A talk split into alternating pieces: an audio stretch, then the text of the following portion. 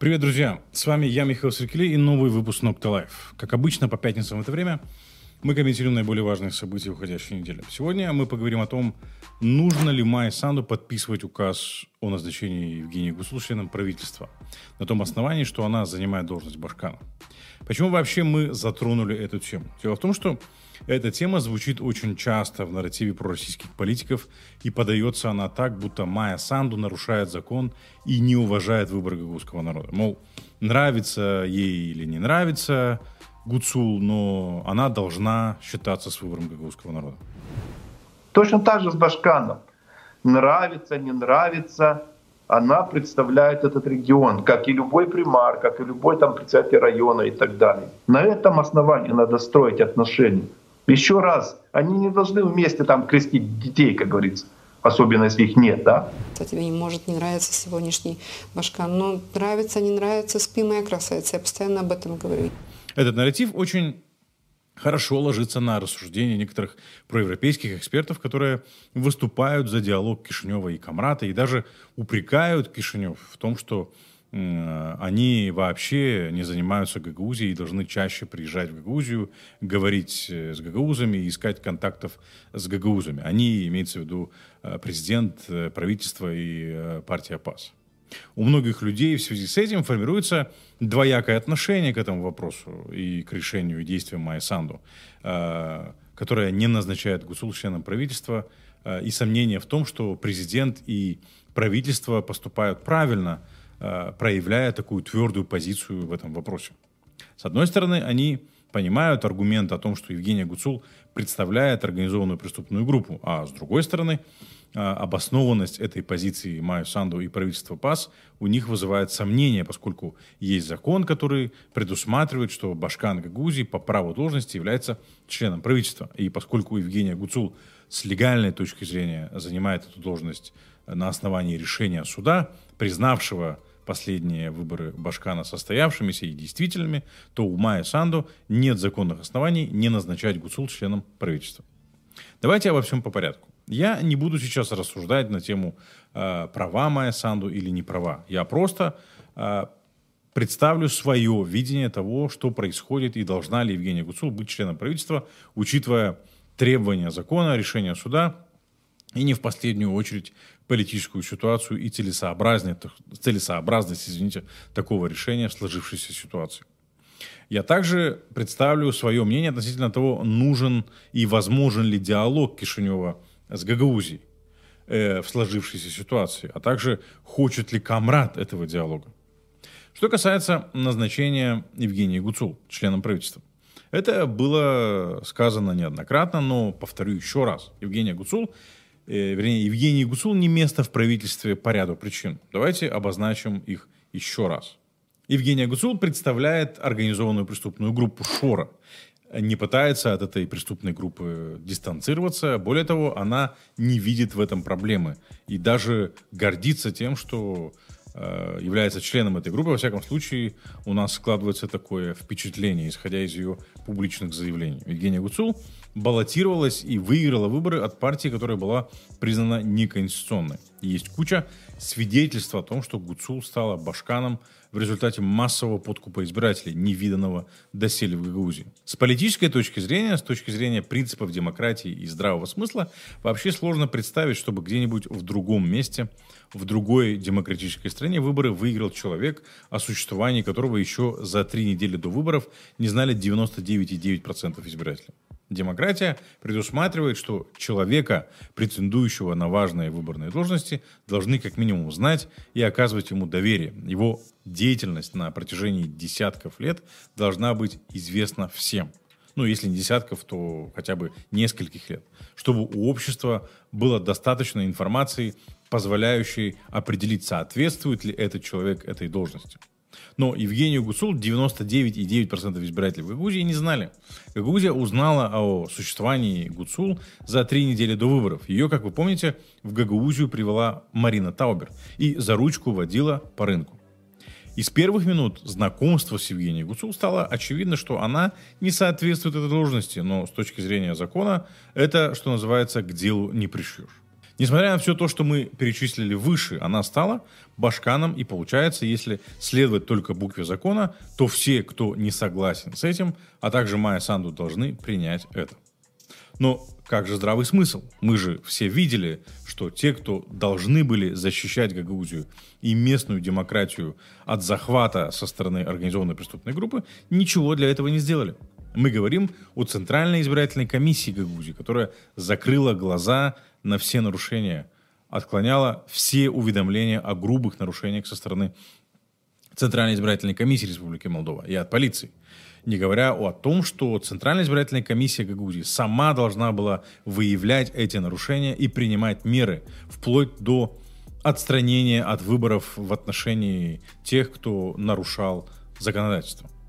Мы говорим о гагаузских политиках, так называемых конкурентах Евгении Гуцул на выборах, которые, как оказалось, были никакими не конкурентами, а всего лишь массовкой на этих выборах, возможно, за некоторыми исключениями. Мы говорим о народном собрании, которое так и не вызвало Центральную избирательную комиссию Гагаузии к себе и не потребовало отчета по этому поводу и не задало ни одного вопроса относительно того, как вообще можно было признать последние выборы Башкана состоявшимися и действительными, несмотря на многочисленные нарушения и сообщения о бездействии ЦИК Гагаузии. Мы говорим, в конце концов, о случаях, когда центральные власти страны предпринимали робкие попытки выполнить ту работу, которую отказалась выполнять Центральная избирательная комиссия Гагаузии. И то, как в ответ на это гагаузские политические элиты пытались устроить в Гагаузии очередной 90-й год. Мобилизовать людей, вытащить их на площадь, представить действия Кишинева, повторюсь, очень робкие и неуверенные действия, как уничтожение полномочий Гагаузии и чуть ли не всего гагаузского. Таким образом, по логике тех, кто настаивает на том, что Майя Санду должна назначить Евгению Гуцул членом правительства, получается, что мы должны забыть обо всем этом, о том, что по сути произошло на выборах Башкана, и окончательно узаконить преступные практики, в которых были замешаны почти все участники выборного процесса, почти весь состав Народного собрания и Центральной избирательной комиссии. Это соответствует логике бандитской группы.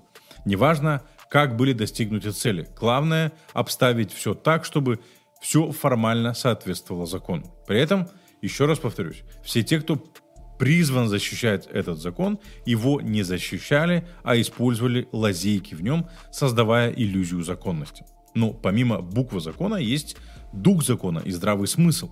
И то, что произошло на выборах Башкана Гагаузии и продолжает происходить после выборов, противоречит здравому смыслу и духу закона. Те, кто предлагают или настаивают на том, что Евгения Гуцул законный башкан, поскольку есть соответствующее решение суда и все обставлено по закону, не утруждают себя поисками ответов на вопросы о том, кто такая Гуцул, как она с нулевой репутацией оказалась в кресле Башкана, и нормальна ли ситуация, когда лидер организованной преступной группы был главным лицом ее избирательной кампании. Более того, насколько мы помним, Кишинев неоднократно призывал Гагаузию продемонстрировать здравый смысл, откреститься от Илана Шора, показать, что Гагаузия — это не Шор.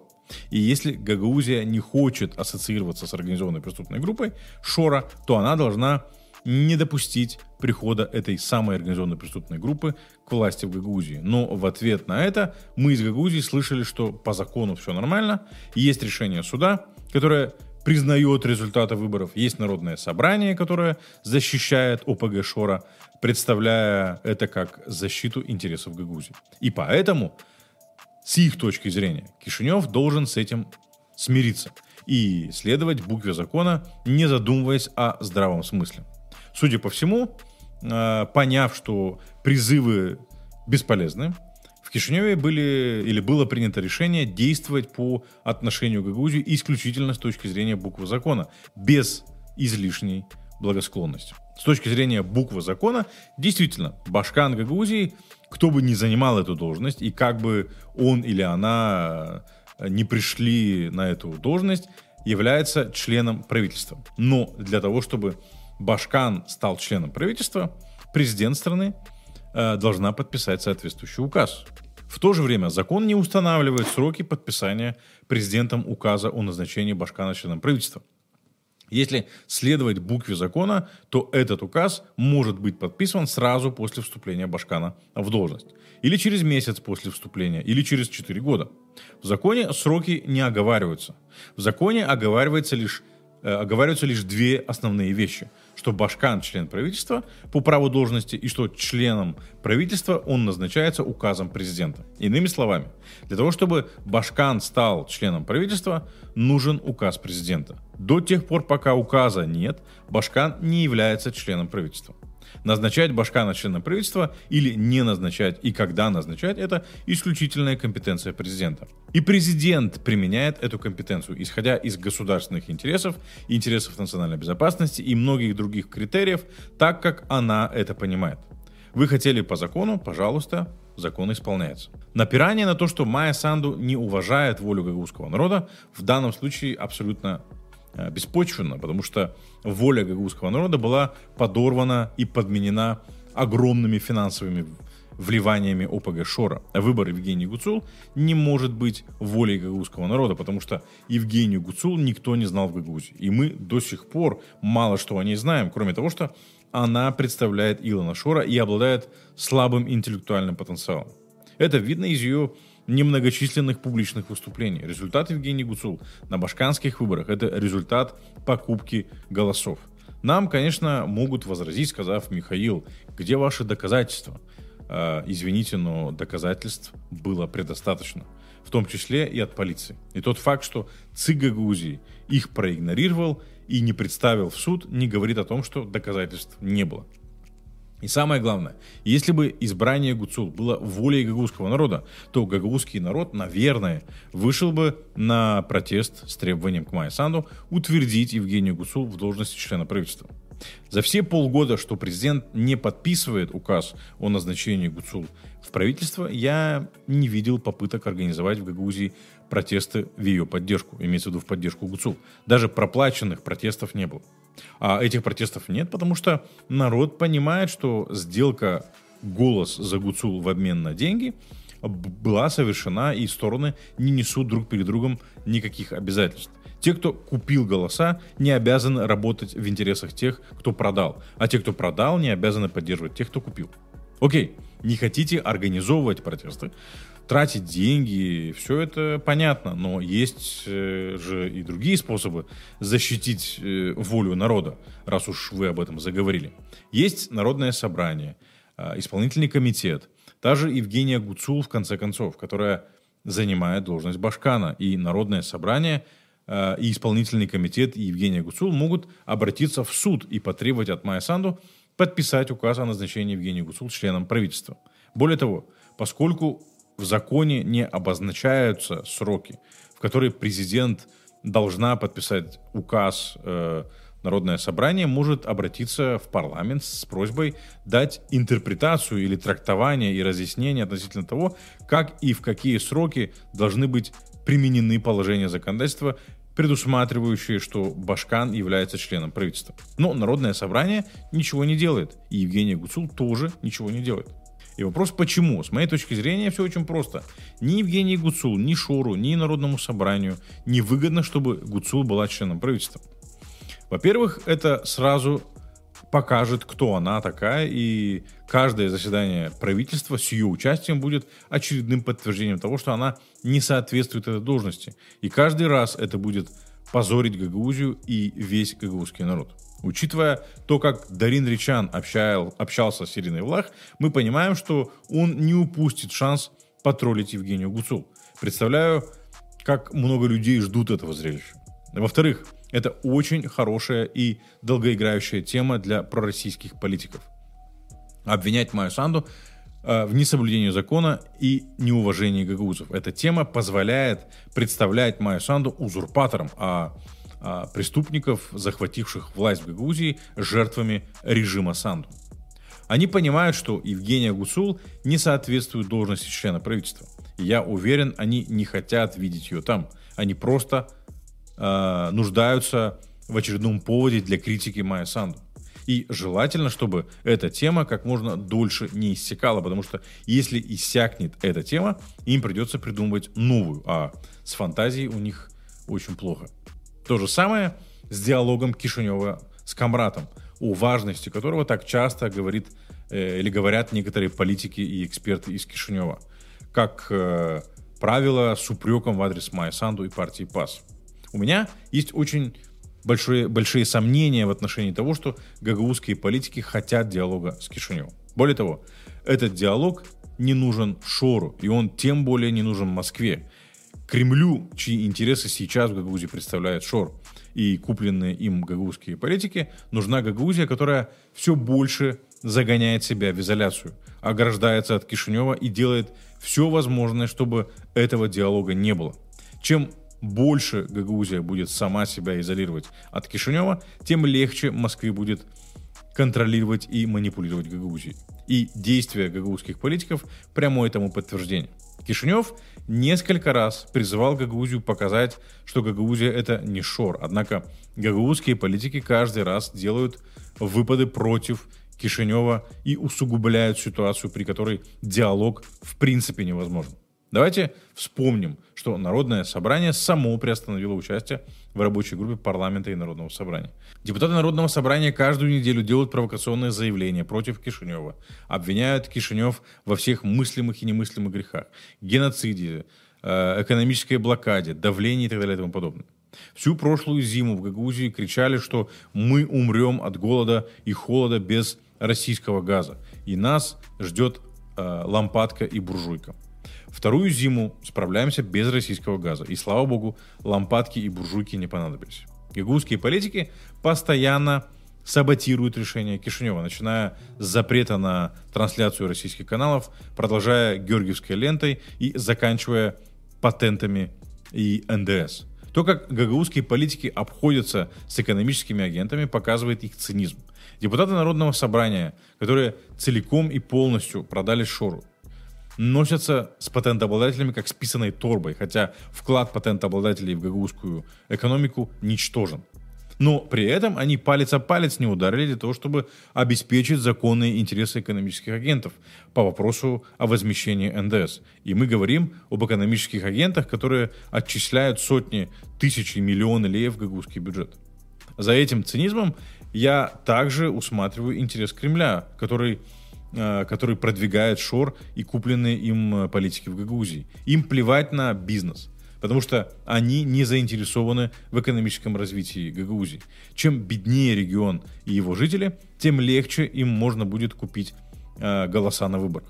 Сейчас они покупают голоса за 3000 лев, а в следующий раз будут покупать в 5 раз дешевле. Для того, чтобы наладить диалог с Кишиневым, много не надо. Достаточно, чтобы в Гагаузии произошла одна единственная вещь. Гагаузские политики, прежде всего, те, кто заседают в Народном собрании, должны откреститься от Шора и избавить Гагаузию от его ОПГ. И сейчас у депутатов появилась хорошая возможность. В августе 2023 года, когда утверждался исполком Гагаузии, в Народном собрании шли жаркие дискуссии. В Народном собрании требовали от Евгении Гуцул сократить структуру исполнительного комитета. Представительница Шора отказалась сделать это, однако Народное собрание в нарушении закона утвердило персональный состав исполкома без утверждения структуры. Тогда было видно, как принципиальность депутатов Народного собрания по этому вопросу тает на глазах, что свидетельствует о том, что карманы их становились все тяжелее и тяжелее. Для того, чтобы сохранить лицо в этой ситуации, депутаты Народного собрания утвердили персональный состав исполкома, но с условием, что Евгения Гуцул представит структуру исполкома до 15 ноября.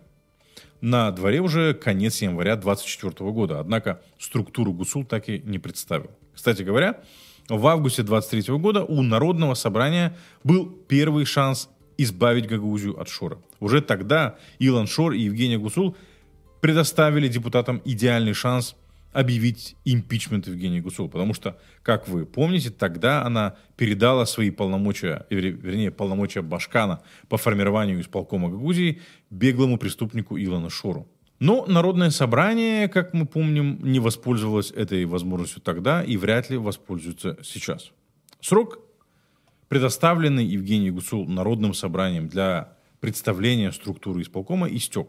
Структуры исполкома нет, однако Народное собрание утвердило бюджет Гагаузии без изменений структуры исполкома.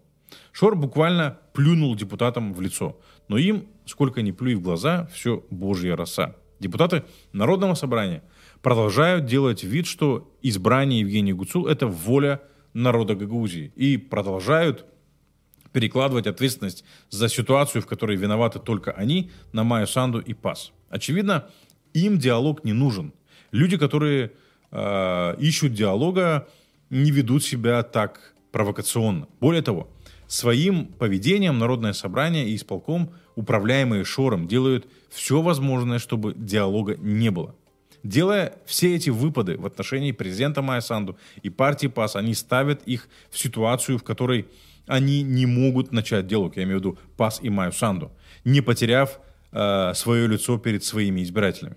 Начав диалог с представителем организованной преступной группы и с депутатами Народного собрания, которые, к сожалению, также стали представителями организованной преступной группы, Майя Санду и партия ПАС продемонстрируют свою слабость и отклонение от своих принципов в глазах своих сторонников. И давайте проясним, что имеется в виду под понятием «диалог Комрата и Кишинева». Под диалогом гагаузская сторона, как правило, подразумевает то самое понебратство, которое устроила Ирина Влах с Игорем Додоном. Извините, но то, что мы видели, что происходило между Ириной Влах, когда она была Башканом, и Игорем Додоном, когда он был президентом, это не диалог, который отражал бы интересы Гагаузии. Ну, общались они друг с другом, и что? Что от этого получила Гагаузия? Игорь Додон, который провалил международную политику и не выезжал никуда, кроме Москвы, приезжал в Гагаузию для того, чтобы имитировать бурную деятельность. Ирине Влах это было выгодно, потому что необоснованно повышало ее статус в глазах общественности. В итоге восьмилетнего башканства Ирины Влах, во время которого был тот самый диалог, а по сути понебратство между Башканом и первыми лицами страны, основные проблемы в Гагаузии не были решены. Например, так и не были построены очистные сооружения столицы Гагаузии, города Комрат.